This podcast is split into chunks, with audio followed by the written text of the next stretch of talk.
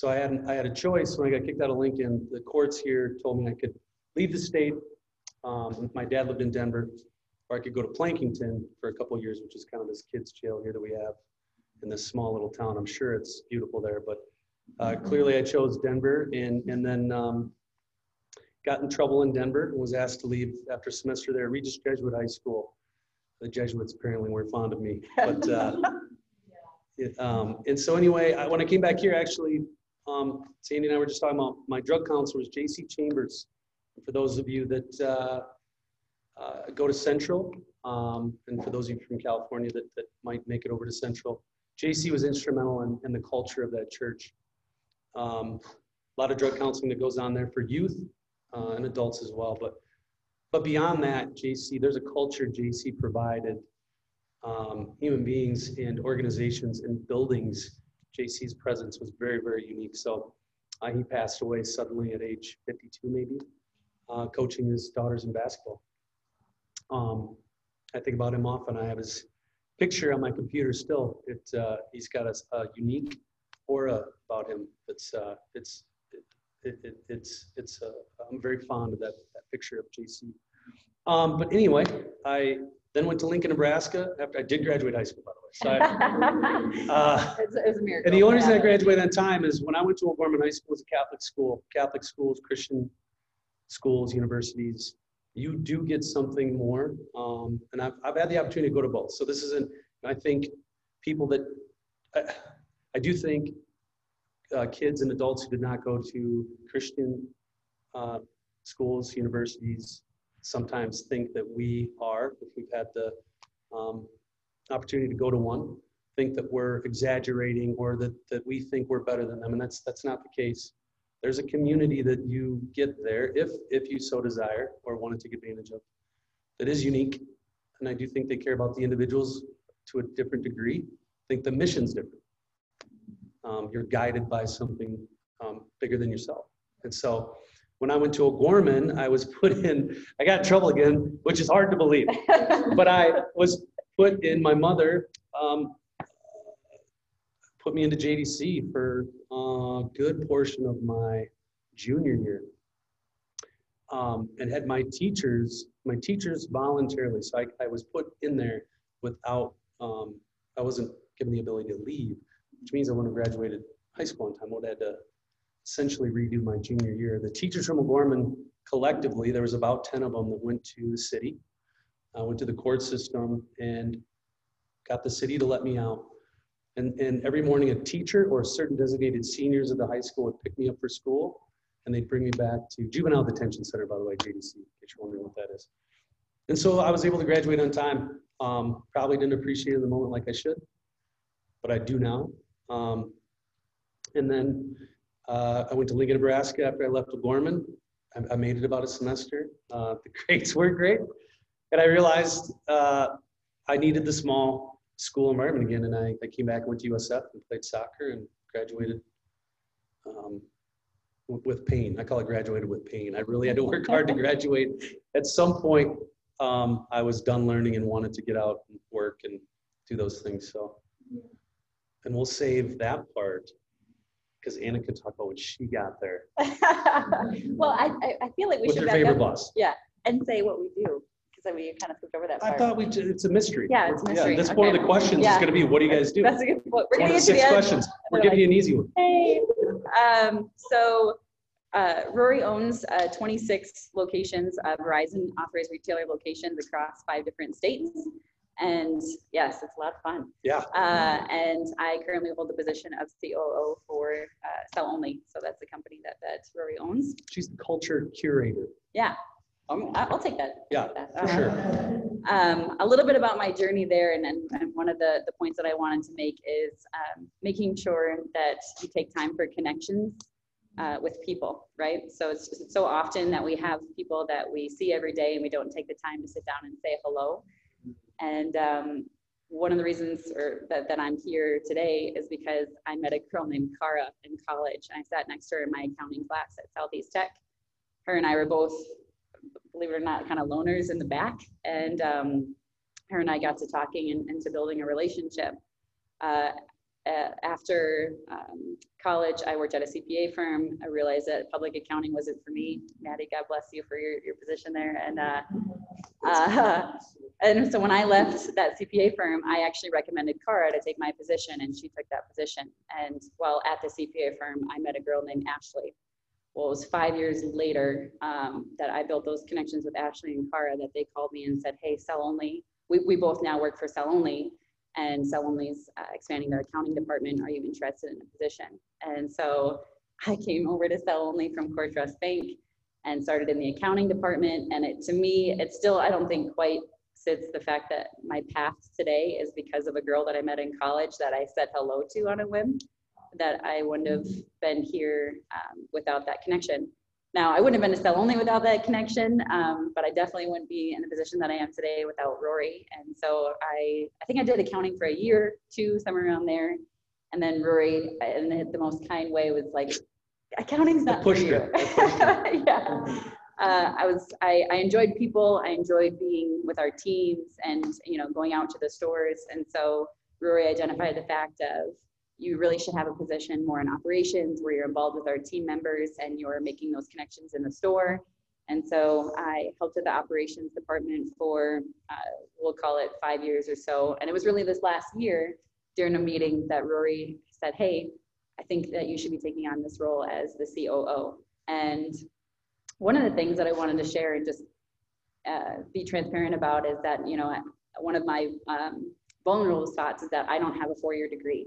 And so first thing that when Rory mentioned that of taking on that COO role, it was, I don't know if I deserve that. You know, I don't have this four-year degree. I don't have this history behind me of you know, some great resume to help support that. And that's really what it comes back to. Experiences matter, because although I don't necessarily have a four-year degree, I have 9 years of experience of what I'm gonna call, and I'm gonna steal your phrase of successfully failing to build this resume and lessons learned over 9 years to help support that role. And so it's definitely something that I focus on a lot.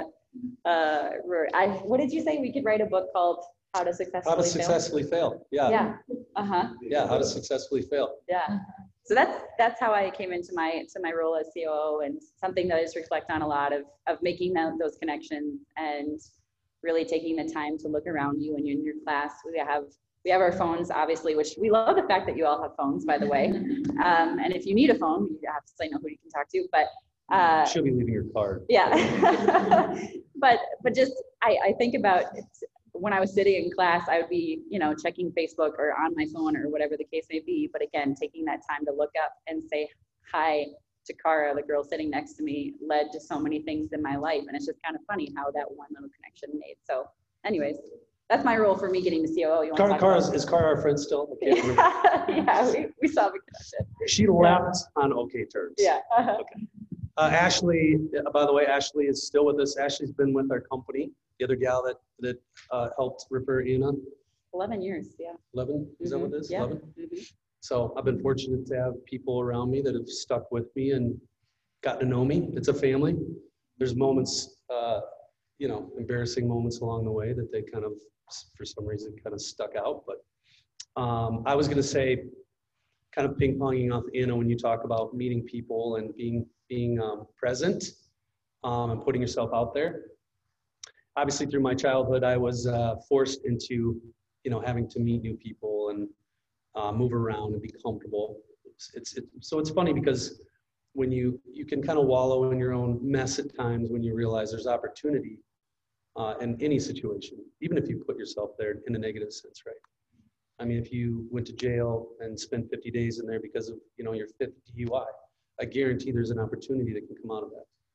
And so I think that because I have people always ask, how did you become an owner? Probably more like this, like, how did you become an owner? And I tell them I treated every customer like a friend. I got to know everyone on a personal level. I was terrible with names, which this leadership training we go to called Rapport taught me. But I remembered things. People would come in. 2 years, you know, you get your phone every 2 years. I would remember how many kids they had. I could remember enough about them that, you know, made them feel special and made us feel like friends. And I'll tell you too, I have people that reach out to me still that I don't know that well, but they think we're friends, which is a gift. And I just had someone text me, I know this is a bother to you, blah, blah, blah. And I tell people every time, it gives me purpose. And it's not that it's not annoying sometimes to have someone text you at 8 o'clock at night that their phone's not working, but it does give you purpose, and it tells you that you did something right. But the owner of the place, Janet, she just had enough people tell her that, hey, you can't let this guy go. He's just too valuable. Like, he's the only reason we come here. And I don't mean that from, you know, an arrogant perspective at all. I don't even know that I was doing that for the sense of becoming an owner there. I was begging her to be one at one point, especially after college, but I was more so thinking of it. And I tell our team this all the time. I tell new hires this, and when we have manager trainings, I tell them the same thing. We have all company calls or whatever it might be. I treated every person there like they were going to be my father-in-law, be my next boss. I didn't know what I wanted to be. Most of us don't. And I always thought, you know, everyone has a cell phone. You know, I don't know what these people are going to be to me at some point. And maybe that's selfish to some degree, but I think it's the right way to think about anyone you encounter. And so literally strangers that became friends convinced this owner that I had what it took to be her partner, which she learned the hard way over the first 5 years. Probably was a terrible choice. Cost a lot of money. But yeah, and then in the process, Anna and our corporate team is super tight. We're super tight.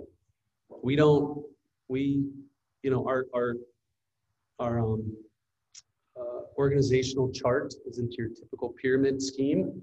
That's what I tell people. We use a chain link fence idea. You know, your family will be the same way. When you have a wife or a husband and kids, it's not like you're here and you're, you know, it's a chain link fence. You know, even your children end up becoming a huge part of the leadership within your family. Our oldest son, Jude, takes a big role in the mornings now. Or if Jude's sick, our 9-year-old daughter steps. I mean, they're just funny. Everybody has their place and they all step up. So I think the chain link fence has worked out really well for us. I don't come in and lord over anyone. You know, I work really hard at being available to them from maybe more of a mentor perspective is not the right word, but someone to kind of ping pong ideas off of. I also know from failing many times that when you put someone in a spot like COO, that she's going to have to make her own decisions too. It's hard for me sometimes to step away from those and let those happen. For two reasons. One, because there is an ego involved and you want to make those decisions, even if she's making the right one. And two, because sometimes you can see maybe the future a little bit not being great on the decision, but people have to trip on their own. You just need to be there to dust them off and help them up after. So luckily we kind of have a really good group of people in our corporate office. We're all there for each other. And, you know, there's a lot of making fun of each other that goes on. Anna really appreciates the teasing. Joey knows what I'm talking about. Yeah, Joey, don't you? Yeah, yeah. That's why Joey's not speaking. She's like, don't call me. It's one of those where if Rory's making fun of you, you know you're good. Yeah, except in the moment when she's like, I just wanted to stop. But no, we have an awesome organization. The coolest thing about our organization is we have a bunch of people, and you know, Janet, the previous owner, was super into the community. I thought did that happen? It is on vibrate. Of course, Janet was super involved in the community when I worked there, and she was always kind and generous. She was the type of person that would hand $1,000 cash for an employee because they were going through a divorce. She was just always doing things, and so we, in turn, that is, you know, through osmosis, that culture of helping people has filtered down into us. And it started, you know, with Jan and I's relationship. And that now us as a company, all of us really enjoy helping people and each other. And we had an employee we had to fire for stealing, and we had helped him buy his house, and it wasn't cheap. And so not only did we have to walk away from the money that we had helped him, that we gave him to buy this house. We had a contract with him to pay us some money back, which we knew was not going to happen. The idea was he would stay there for a while and blah, blah, blah. We also paid him out for a month. And we did that because, and again, I mean this from not a place of arrogance, but humility. I'm just telling you, these are We decide to pay him out. We let him go December 1 for the month of December, even though he had stole. Not from us either. He stole from all these other employees. It's a long story. So we had to pay out these other employees what he had stole from them that they didn't know. And we paid him out because he's got kids at home and he's got a wife who didn't work, and we cared about their environment situation. But I could tell you the last day I came in and I told the team, I just was struggling with it the last day. I was just angry. And so, and it was funny, when I said we were gonna do it, they were angry. They're like, why would we do that? And so it was so cool because it was like the balance of how things are supposed to work. So I came in gung-ho about giving it, like, look, he's got a wife and kids. I don't want, and it's December. The whole thing just didn't make sense to just cut him off. It just didn't. It's not about, because if it's just about money, then it's, what's the point? Like, giving this guy an extra paycheck isn't gonna break our company. And so I just didn't want to put his wife and kids in a bad spot. Well, the day that we were letting him go, had they not, I probably would have stopped it. I don't know, I slept on it. I was angry that night. I mean, who knows what was going on? It was really cool. I came in the next day, told my wife this, and Anna and everyone was like, no, you'll regret it. It's the right thing to do, you know? So they had come around the other side. So that type of stuff has been really impactful on me, and I think it has you too. Oh, for sure, 100%. Yeah. There's a lot of times where Rory will say we're going to do something, and my first response is, "You're a better person than I am," and then I learn from it. And the next time, it's like it's kind of become my saying now. What would Rory do? Yeah, yeah.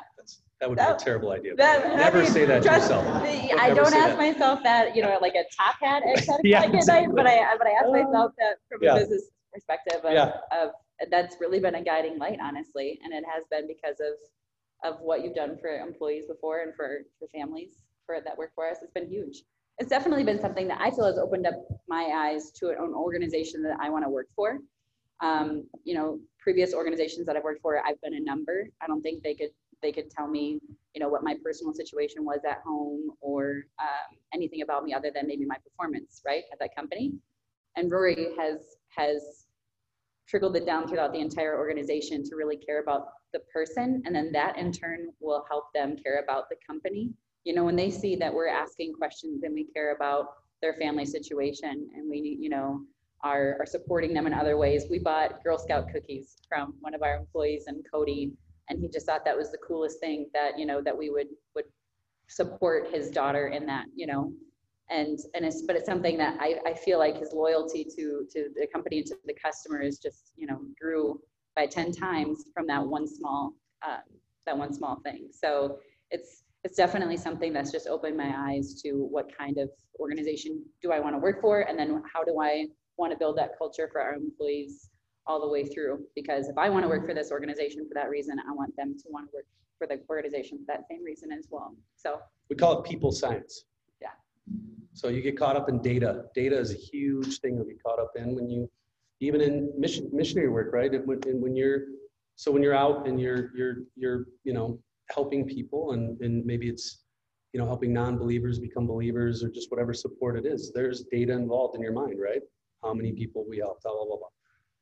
And that data is super important. It drives us, you know, it gives us, those goals are important, and those measurables are super important. There's people science in there too. So we're talking to Sandy and about their goals for me.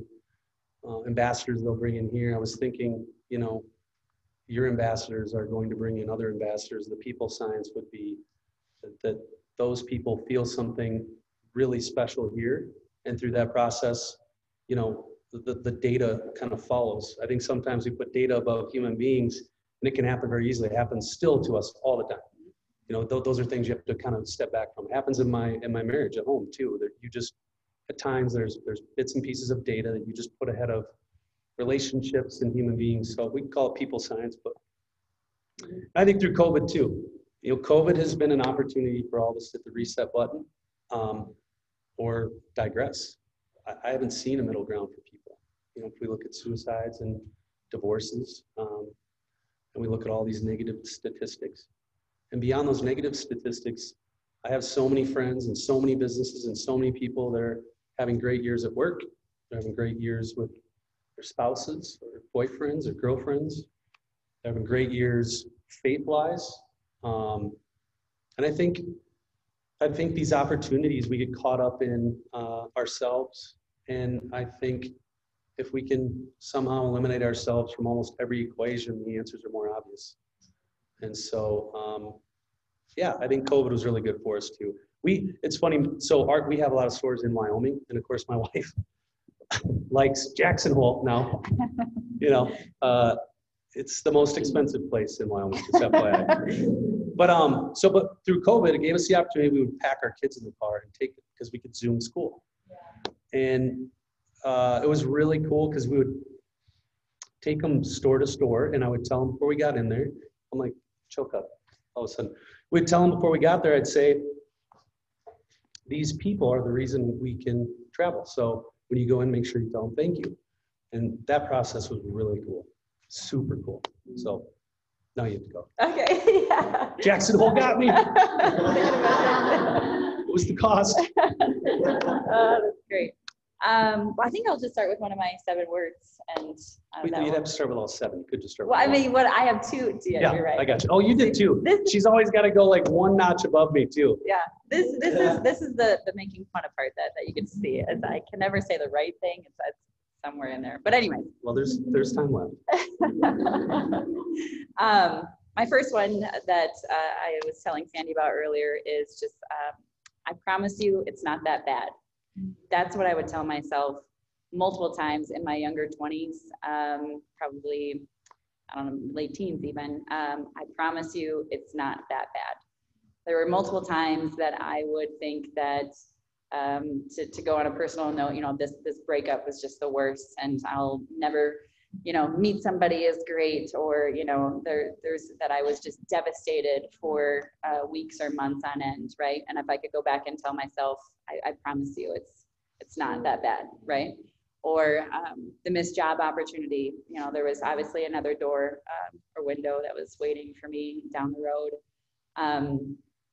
I just, that's over and over, I think about times in my life where I just thought that this is the worst, and I don't see where it's going up from there, and I would go back 10 years ago, and I don't even want to say that out loud. I promise you, it's not that bad.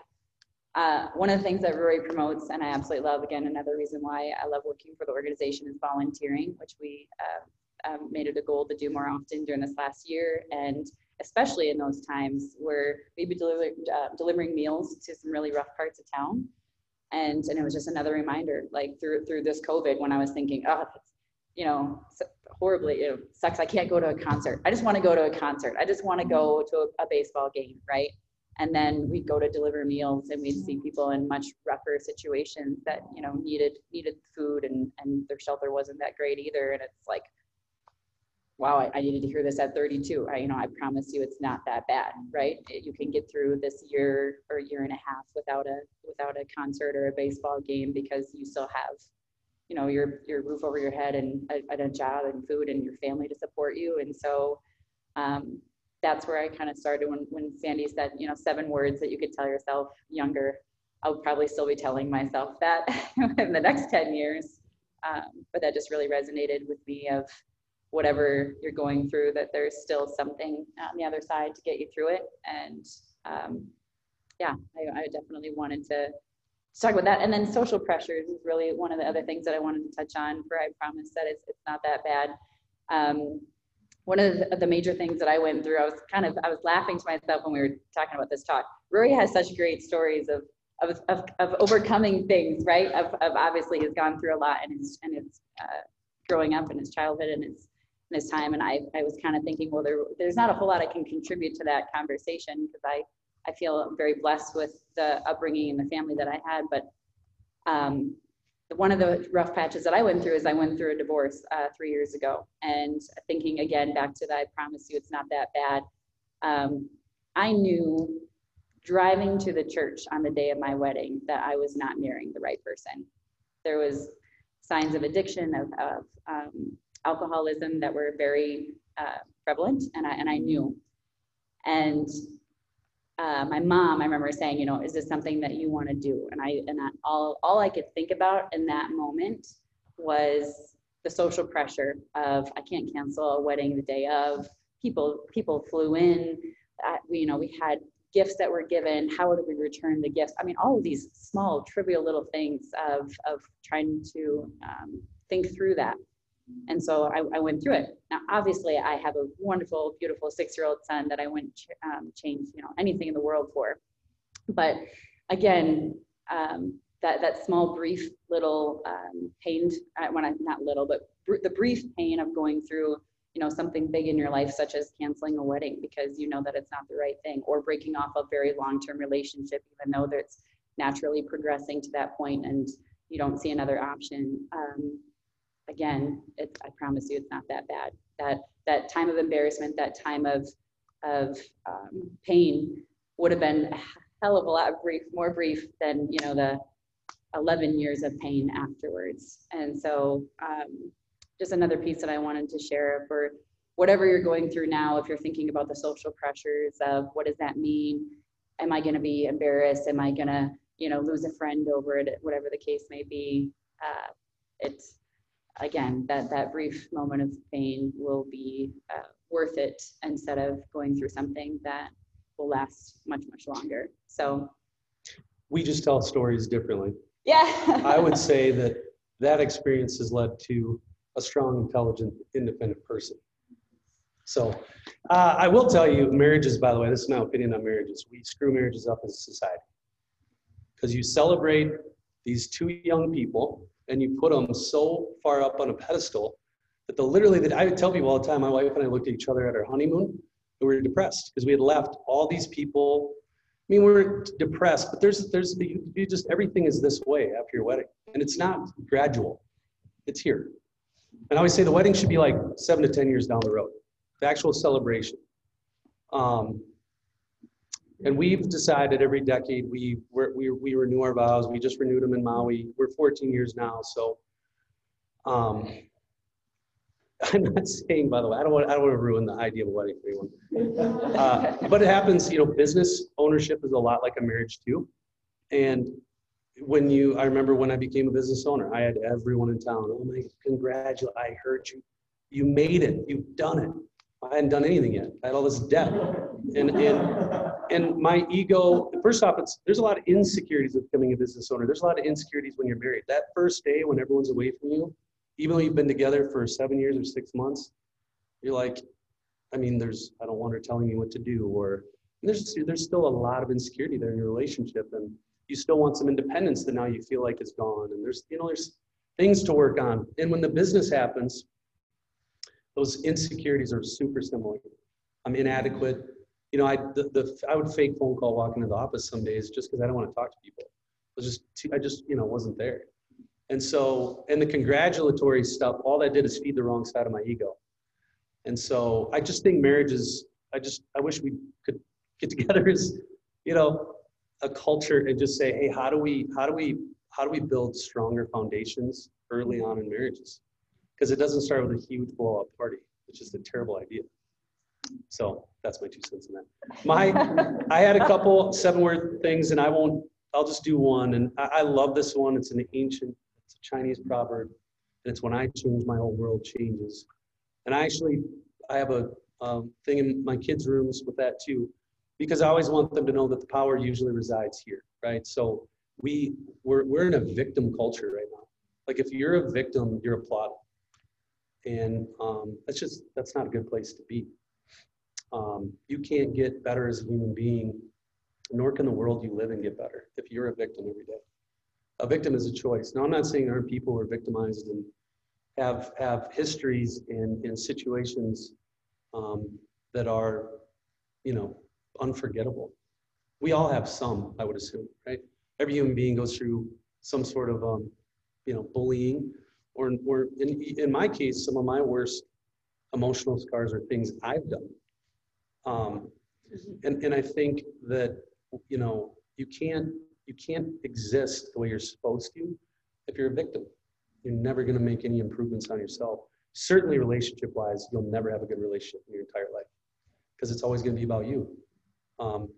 And I think that if you focus on changing yourself, it's amazing how quickly things change around you. And I mean quickly, very rapidly. And whether it's at work or in my marriage, in parenting, friendships, whatever it is, I've realized over the years that I'm almost 99.9% of the time the problem.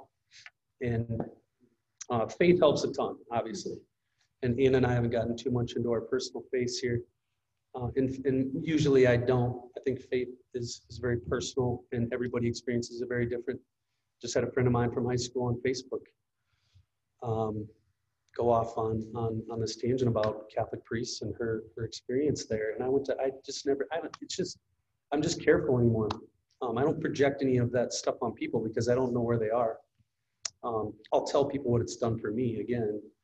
And I'm not saying anything about where you are, by the way. I try not to go there too much, but I would tell you when I became a better Catholic, I became better everywhere. But that was part of my change too. And so anyway, those are my 7 words that I think are really important.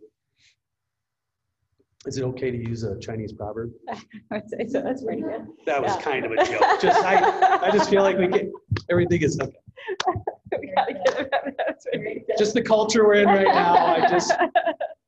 I love that. I think it's a beautiful saying, and I think my kids get it. It's cool to talk to my kids about it. They'll come home with a bullying thing or something. My daughter, someone make fun of her hair tie, and we talk about what she can do, not about those kids. Right. Because that's unavoidable. Certain things in life we're not going to avoid. I had a consultant tell me once, I was struggling with Janet, and more like probably I was the problem, right? But he told me one day, he goes, well, if you can, because I always say, but she'll do this, if you're so good at predicting her, why can't you predict yourself? And that's the thing, right? We got to be able to kind of dig in here and stop digging out here. So anyway. Hmm. That's good. Was mine better than yours? I felt like it was. So, yeah.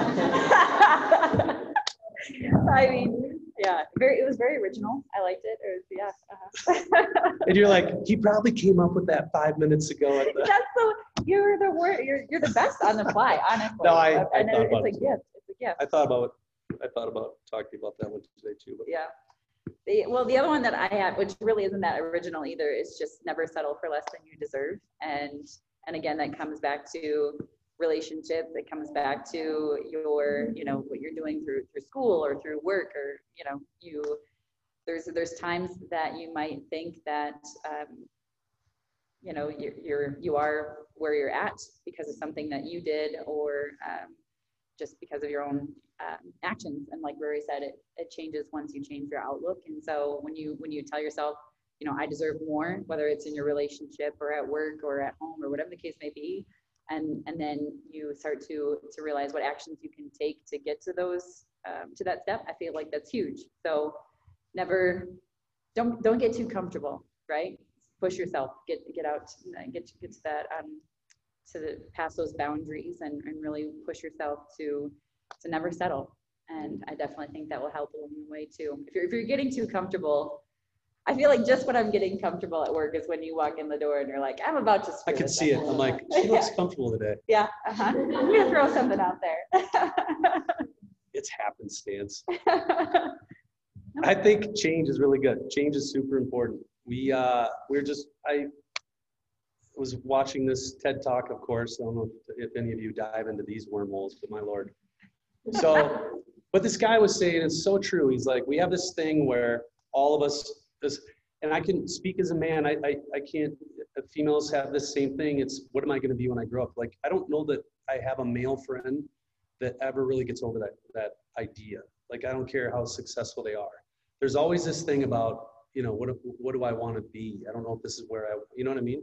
This kind of restlessness, and which is kind of biblical. This idea of being restless, but I think we're meant to do many things, and I think that's okay.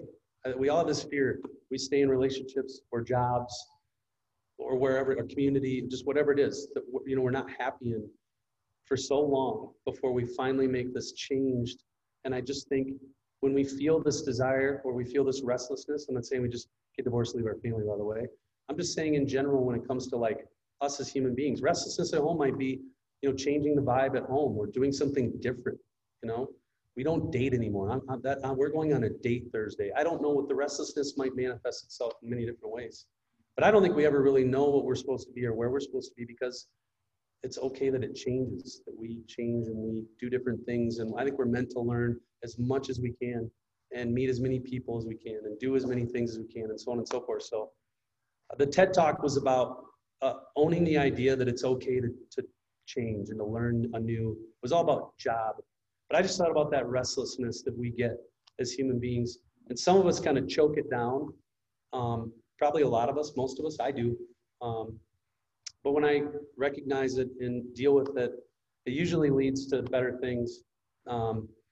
Letting people do their jobs and me getting out of the way, or, you know, again, you know, being more purposeful at home. My wife and I, pre-COVID, we worked out every day, never worked out together. It's like the most bizarre thing. I look back at it, we laugh about it now, because since COVID, we work out every single day together. There's no reason we shouldn't. It was just the goofiest thing like that. And there's a restlessness to that when I look back on it, where I think there was this elephant in the room of, why are we working out together, kind of? And I don't know, just little things like that. I don't know how good of an example that really is. But I don't want you to think restlessness at home or family-wise means that I want to go. It just means that change is needed. You know, I think of our kids too. We allow, you know, you get in these ruts.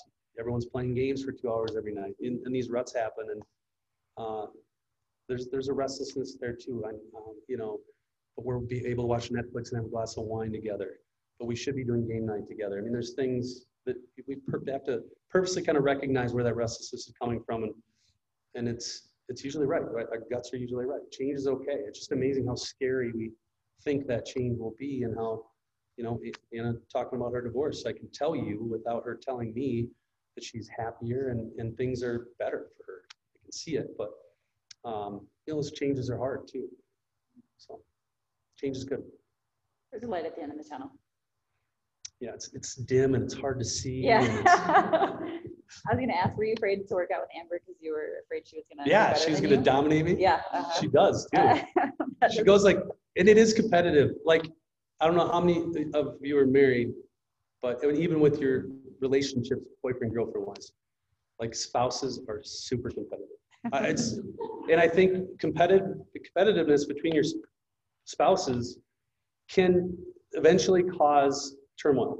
And my wife and I, thank God, have been pretty good at recognizing our competitiveness, whether it's with kids, you know, what kids asking who what, even working out. I mean, there's everything, jobs. I mean, it's interesting. And that can turn into resentment at times, I think, the competitive nature of a relationship. And I think thankfully we've been able to kind of recognize our competitive natures and, you know, laugh at those at times, and then again, like, pull them together too and just be open about it. The kids thing is tough. I think who they go to at times can be hurtful, and kids aren't manipulative enough to purposely do that. And it does change too.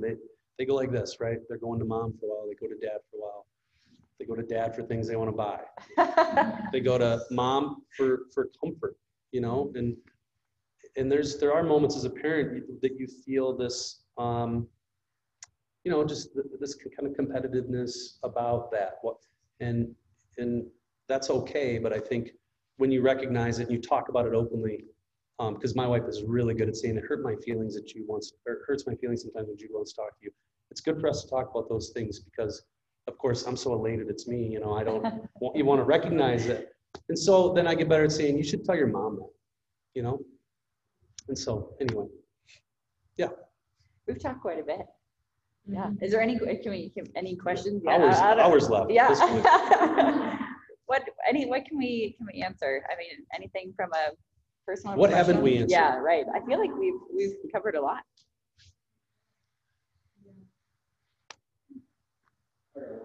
Sure.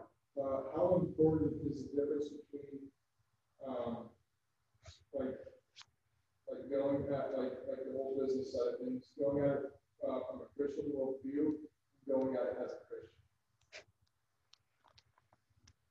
So I'm part of this Catholic businessman's fraternity.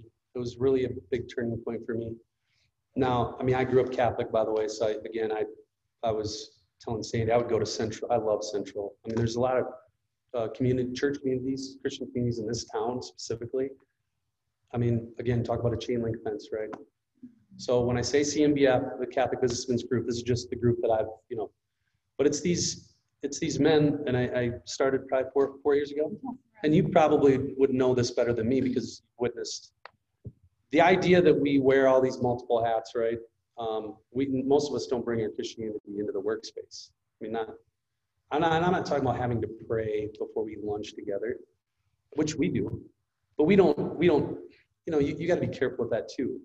Like if Ann and I are together, we do, but the Christian concepts, right? So Catholic social teaching, Christian social teachings actually belong in the workplace too. And if you think about what those social teachings are and how we treat each other and love your neighbor and people above you and servant leadership, for example. So when I decided to bring those in the workplace, in fact, I'll share things that we talk about in our Catholic Businessmen's Group with our leadership team. Sometimes I will, in manager meetings and in other spaces, it's our director of sales, I'm sorry, our VP of sales. He will cringe at times. And it's not because he isn't, it's, you know, there's always this fear about bringing religion into work. And I preface it all the time. Look, this is why I've become a better person. And this is what's helped me be a better leader. I'm going to give you what I've been given. Right. And it doesn't need to come with Father, Son, Holy Spirit. I could just tell them where I'm at and how it's helped me. I think that's transformed our culture from my side of things. Now, the culture the leader provides can be very different than the culture the corporate team provides. And I guess the way I would say that is this, is people are going to be far more comfortable with people like Anna than me, like in our company. There's just, and I remember when Janet, so the previous owner, Janet, would be this, I was Anna before. People were way more comfortable around. The owner is always going to carry kind of the writing the checks thing. I don't, it's not something you ask for or desire. But people get uncomfortable around me, you know, I mean, they don't open up in certain ways around me. Some of her favorite people barely talk to me at manager meetings, right? And so the culture that I provide them is more humility-based, and hers maybe is more tough love. Hers is, her relationship, it's very different. But I think what's really helped me from the Christian perspective, like as a leader, is people see someone that's humble. I talk about some of the things that we've failed at as a company. I talk about my wife and kids and their relationship to my relationship with work, right?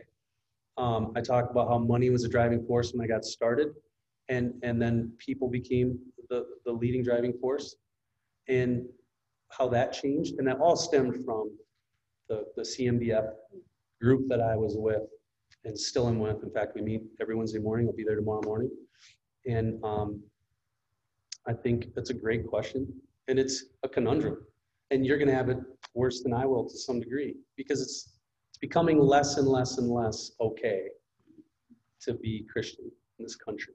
And I think that we can kind of cower in a corner and feel sorry for ourselves, or we can kind of own the opportunity to turn it around the other direction. And the Catholics really failed, and a lot of Christians, I think, and this may sound controversial, but I believe it to be true, but if we look back at you know, especially the 80s, we look at AIDS and homosexuals, for example. Our reaction to them as Christians, a lot of Christian organizations, was very negative.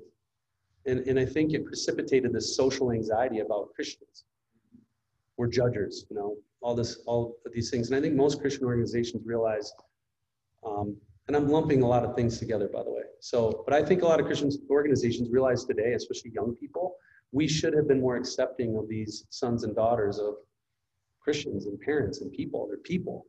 And so I think we have an opportunity now to be more accepting of human beings and where they are. And I mean, because I don't know about you, but I sin far too often. And I don't need to project on someone else what their sins may or may not be.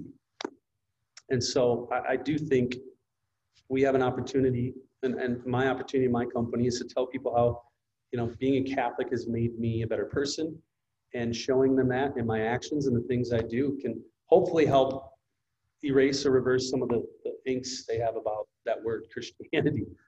because there is an angst involved to that. So anyway.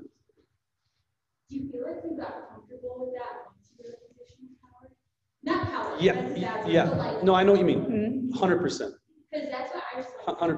Yeah. Going into like the workplace, you were right where it's just like so taboo. You do not say you're Christian. They're gonna assume you hate all these things. Right. Or like believe in these things, but finding a melting pot of how to do that is just like, well, and that's how you do it. Well, and no, your point is making my point. So if you worked in our company, and I'm doing what I'm doing from my position, right, which I've been given. It helps you be who you are. Okay, so all those people that you work with that you're afraid to kind of be Christian around, hypothetically, or just say what, I go to this church, just come sometime, or just be you, period, right? I think when they see an owner that's a certain way and talks about it openly, but not in the sense, I say that very tongue in cheek. I don't, you know, read Bible verses to the people there. I'm careful with that stuff because I don't want to shove anything in their face. And I do see people moving in their seats when we have these manager meetings. They'll say, "Hey, look, I want you guys to be part of organizations. I don't know what they are, but here's what mine is for me." You know, and I talk about this Catholic businessman's fraternity, things that we talk about. I go over. No, I quoted the Pope, and I do see people squirm in their seats for sure. And there are moments that I sweat, I get hot, and it is uncomfortable. It's just crazy that it's uncomfortable, you know. But you're right. I could tell you when I, you know, 10 years ago, I was still like, you know, I didn't want to. There's an accountability to being Catholic or Christian or Muslim or whatever religion you belong to. When you say there's a higher power out there, there's an accountability that goes along with it, and I didn't want that accountability. And I still find myself certain mornings or certain nights with friends or whatever I'm doing where I don't want that accountability. I want to wipe that away for a night.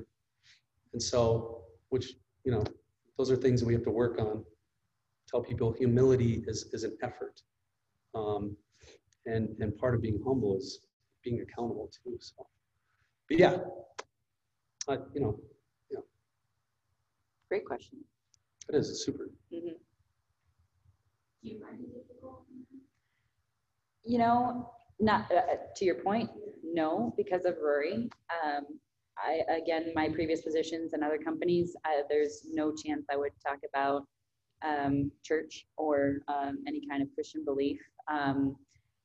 My mom, God bless her, is one of the most strict Catholics that I know, and I think she must have prayed that I would work for Rory someday, because there's so many times where I told her, well, Ash Wednesday was a couple weeks ago, and here comes Rory into the office with ashes on his forehead, and I was like, thanks for reminding me that it was Ash Wednesday. Now I got to tell my mom that I missed this morning, but my boss went.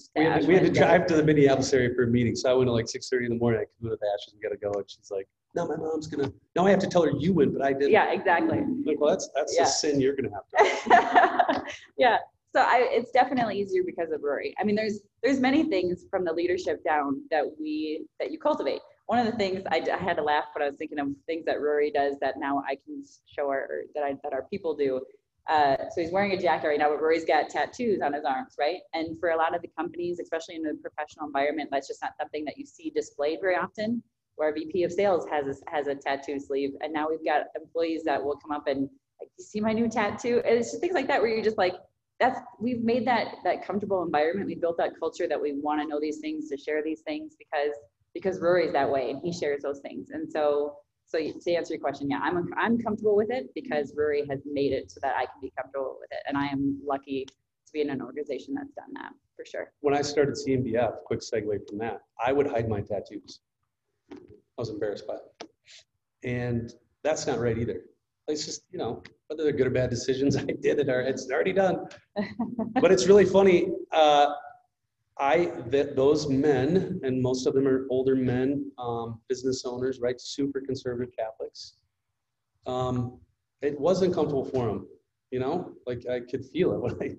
But I would go in like short sleeve shirt. It took me over a year to do it. And one of them just texted me before I got here, do you want to have a green beer with me tomorrow?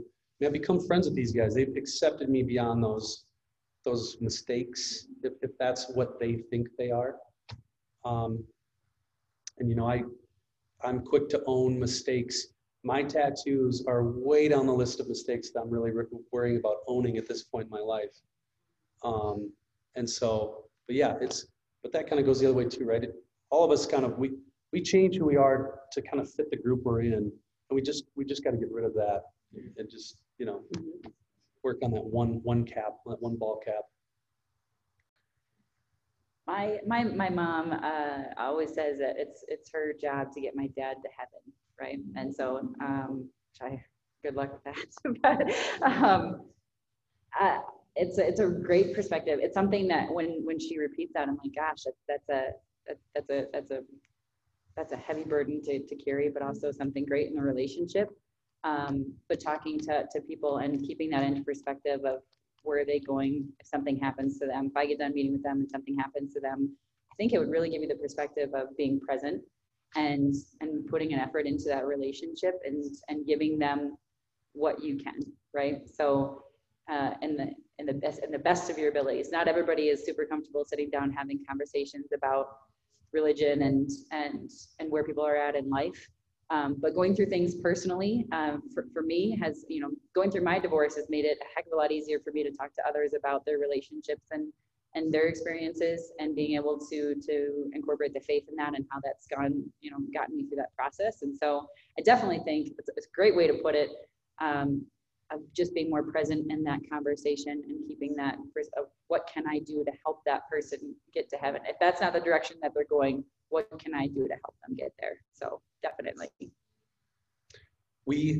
I've started to talk about legacy a little bit with people, and we human beings have this legacy idea of like the jewel on their finger or the money they've made. And I think when you look at legacy as the people you impacted in your life and the people you leave behind, and you just kind of focus on that. So when I focus on that with people, and I mean, in our company, I can think of Alex in our company, who's our VP of sales, as an individual I would love to see more involved in a church, because he's a really good person. But I think eternity. So the idea of that's such a big thing. I think I would start with legacy with someone. And once they recognize that their legacy aren't these trinkets, the fool's gold that we all stuff our pockets with, I think that then you could kind of roll that into the idea of that there's just more after this, right? I mean, this is the life that we are given here is moving at light speed towards death, right? Like we're not here very long. And I think the cool, you know, when faith becomes a part of your life, you realize that without any doubt that there's another place after this. And then you're really humbled when you think, I haven't done enough to get there. And so I do think that that's a good question. That one might be too big for some people too. And like I said, I mean, you've got people who just think there's nothing after this. I don't know if they actually think that, or if it's just easier to go there. I don't know. It's a good question. I'd have to soak on that one for a while. We do talk about legacy a lot, though, and I don't know what all of you think your legacy will be, and if money's a part of it. By the way, money is a really good thing. Money provides vacations and experiences, and it provides you an opportunity to give it to other people, and it is just such a balancing act, emotionally and mentally, though, too, because inevitably the more you make, the more you want to make. And our system is set up to create that for you, whether you want it or not. You buy a bigger house, you buy a boat. I mean, these things, all of these things cascade. And pretty soon, all that money that you could have dumped into your community or just whatever, it's really difficult. It's seriously, it's super difficult. And not like anyone should feel bad for anyone that's had the opportunity to get there. But I'm just saying, if you want advice and you want to own your own company and money's a part of that idea, that's okay. That's a good thing. It's just understanding that money is really secondary to so many other things. But I can tell you too, we were losing money in our company for how long? Forever? Feels like forever. More time than that. Wasn't good. It wasn't great. My wife and I had to sell like all of these things and write a check of all the money we had into the company at one point. That's how close we were to going under. We had 10 times the debt to income. Most banks won't loan you, be like 1.2 times or 1.5 times if you're lucky, right? We're better now. Yeah, things are great. But I swear to God, and I mean, honestly, like when we focused on people and we got away from our bank debt and we got away from, you know, I became less angry and I became less, you know, insecure. And we, even when COVID happened, we maxed people's payout. This is before PPP. We just right away were like, you know what? Everyone's in the same position. How can we take care of these people?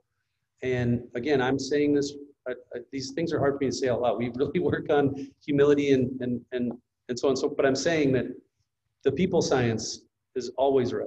And so the minute the money happens when you take care of people, and happiness happens when you're in the community and you're donating your time and money. I can tell you it's easier to write a check than it is to physically be present. I've asked Anna in our office during COVID especially to help us make sure that we do something once a week, and it's really hard to be accountable to that. We do it as a team, sometimes sweat, packing boxes or whatever. But yeah, probably rambled there, but I'm good at that. Good question. Leads to a rabbit hole or two, that's fine. I have a question. Yeah. Yeah, for me it was, so my sister Lori actually, so we went through this exercise where you drew a straight line and then mapped out the highs and lows in your life. And so I did that, peaks and valleys, highs of, you know, got promoted, got a new job, lows of mostly personal relationship, right? Highs of having my son and so on and so forth. And then we went back and she's like, okay, well, how does that relate to your relationship with God during those times? And sure enough, you know, same map, right? During all of my highs, it was when I was praying and going to church on a regular basis, and he was there. And during my lows, we stopped going to church and I wasn't praying like I should. And so that was a huge eye opener for me for that exercise of, I need him in my life consistently for my life to be above that line. And so that exercise for me was just the moment where I knew I needed to make a commitment and try. Also having a 6-year-old now that is old enough to understand those things and also knows when we don't go to church on Sundays, right? So that having that pressure of, okay, not only is it my faith that I need to commit to, but I need to make sure that this little boy has a solid foundation in faith as well. And then also just going through my personal, when I was going through my divorce, I feel that my mother, I think she thinks it's her job to get me to heaven too, of calling, you know, every Sunday, making sure I went to church. I had Rory checking to make sure, you know, that I was strong in my faith too. And so a combination of those things, but for sure that exercise of really mapping out the fact that my highs always included when I had God in my life and on a consistent basis. Yeah. I'm not a good Catholic. Like I'm working at being a like being a Christian is super difficult, right? So I just don't want anyone to think I've somehow made it into the. I'm working my way into being something I can be proud of in that sense. But I think when I decided to be more accountable, you know, there's things that happen even in my relationship with my wife and you know, CMBF. I had a friend, Joe Rutten. My grandpa died. My grandpa was kind of the patriarch of my family, my grandpa Kelly. Church was something that, you know, it was the best my grandpa was your typical stoic, you know, man. He was a West River farmer from the state of South Dakota, for those of you not from South Dakota. He wrangled cattle on a horse, you know, I mean, he still later in life. He, you know, you didn't get a hug, you would get like maybe a handshake or something. But the closest he got to me always was church. And even when I didn't go to church, my wife and I would go to Palm Springs for Christmas or Easter, and I would always make a point to get up and go to church with my grandpa. I think my wife would always, she couldn't quite put that together. What was the most love I got from him? And it was the closest we felt. And he was proud of me in those moments. And so when he passed away, and that kind of combined with, I had a friend, Joe Rutten, who had started this organization, CMBF, that I went to O'Gorman High School with. Joe was similar to me in terms of, you know, making lots and lots of mistakes. Joe had gone to seminary and decided being a priest wasn't for him. He's got two brothers that are priests, but he wanted to get married and just had other things that, you know, he wanted to do. And the combination of all of those moments is all moments, right? It's like the Big Bang, you know, there's a spark of light somewhere.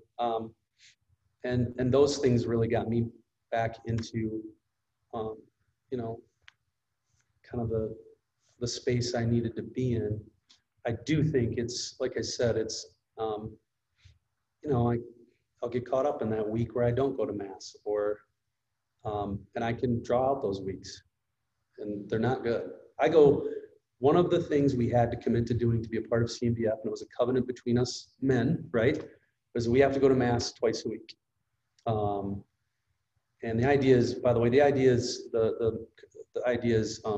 bringing Sunday into Monday is the saying that we have. But the thing about Wednesday morning mass that's great, and maybe, you know, my wife, I know, would attest to this, maybe Anna can too sometimes, but I'm a better person that week when I go on Wednesday mornings. And I go by myself. I mean, there's other people there, but I don't have my kids or my wife. And I love going with them. I'm just saying, it's a different type of mass for me. I contemplate things about, you know, my wife and my kids, work, Anna maybe, or it could be anything. That's really propelled me into being a better Catholic Christian. But again, it's, I mean, it's like a Peloton. Does anyone ride Peloton? Like if there's 10,000 riders, I'm close to like number 10,000. I'm pedaling hard for a while. I get up to like midway, and then I fall off the bike for a while, and then I pedal hard again. And so I just want to find that consistent pedal where I just keep climbing instead of the 2 steps forward, 10 steps back thing. And I'm learning as I go. And it's just easy to be selfish and, you know, and silly and revert to old habits. Habits are super difficult. I talked about J.C. Chambers and, you know, drug counseling as a kid. And, you know, when I was a kid, my escapism was always drugs and alcohol. It was an easy way to, you know, find euphoria, escape. It was, you know, it's a cheap way to do that. And I don't mean, you know, dollars and cents.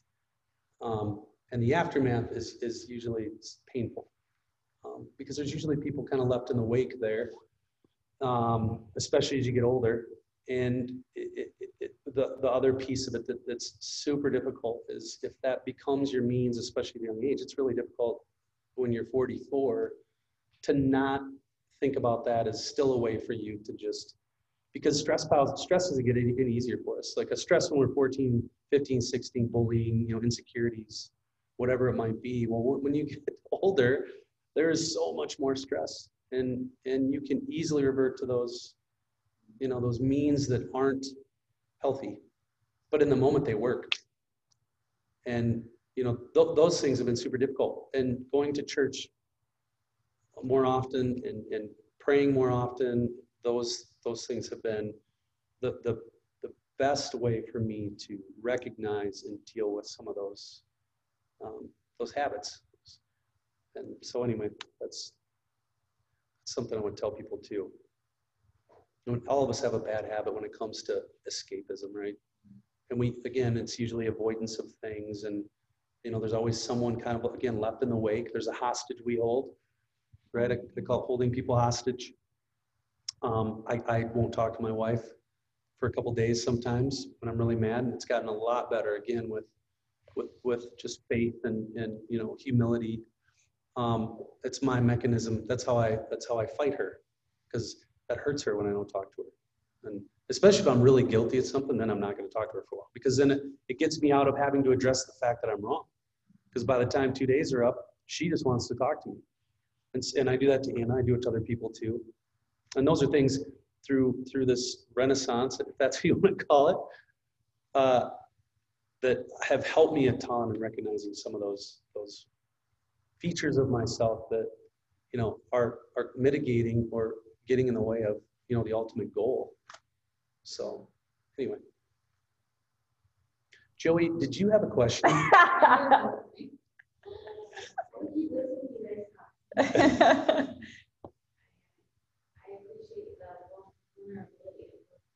Yeah. Do you want the chair for a minute?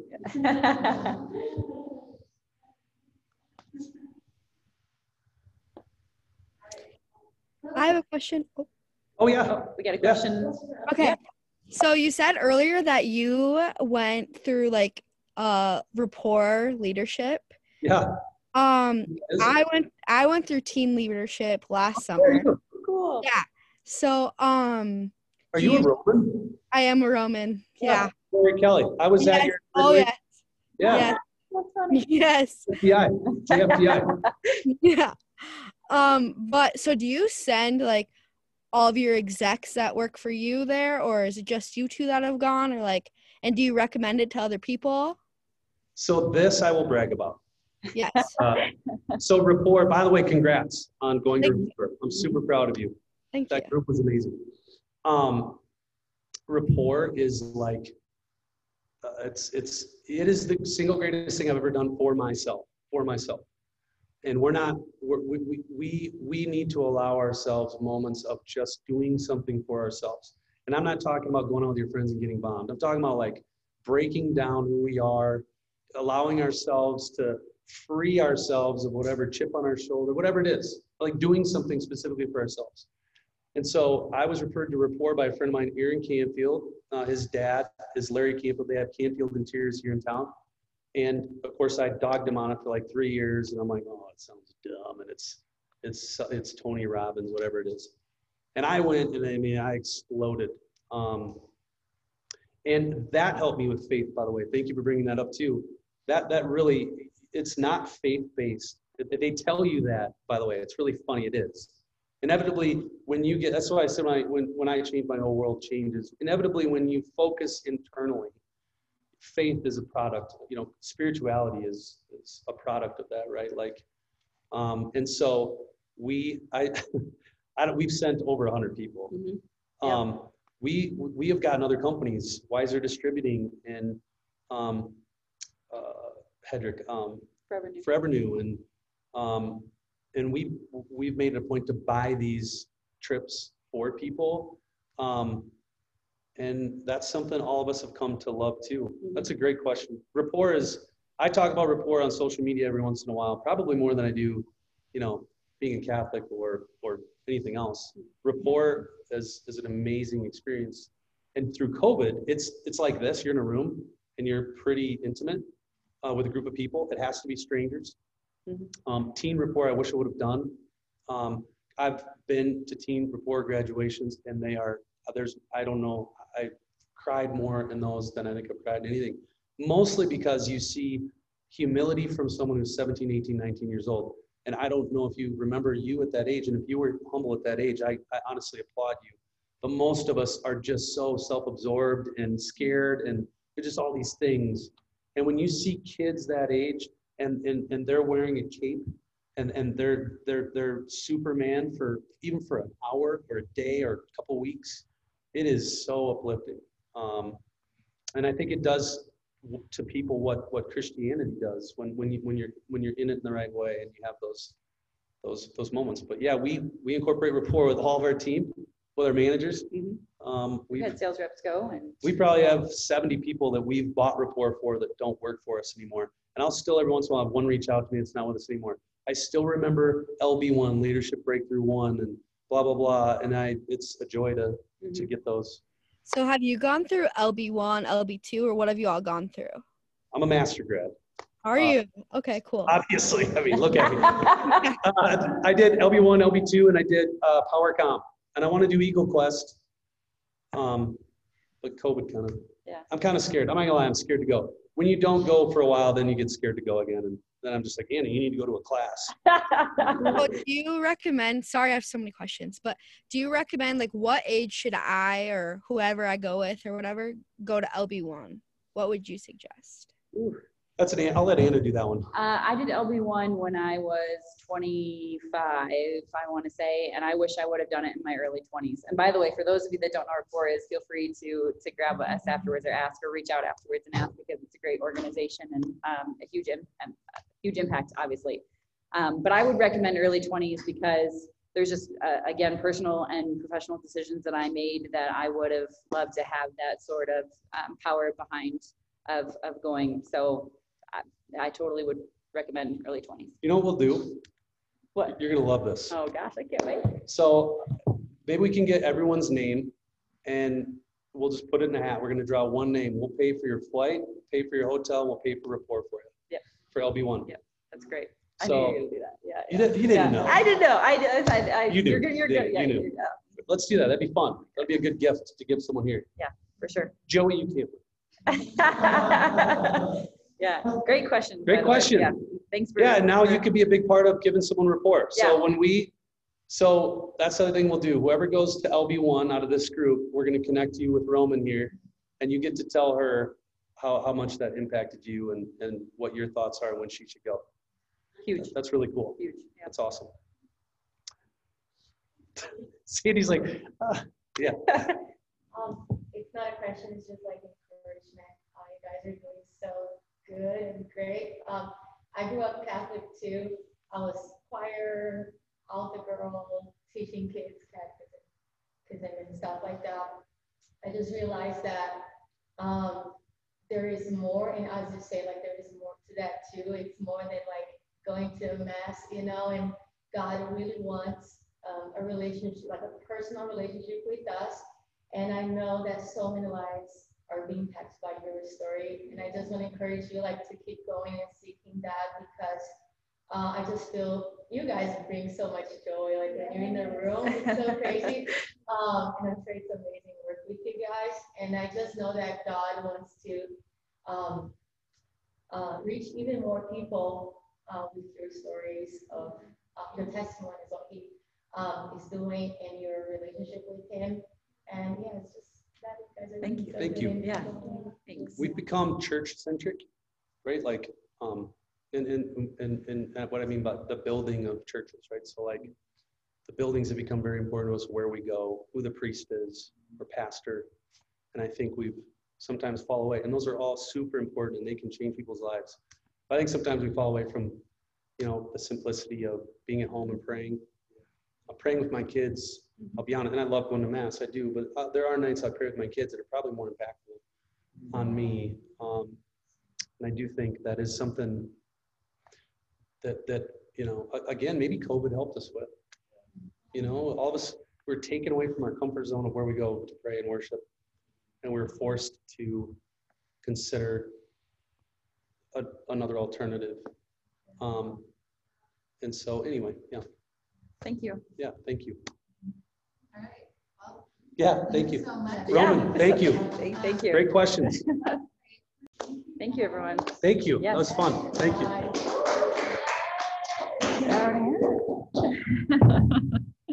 All right.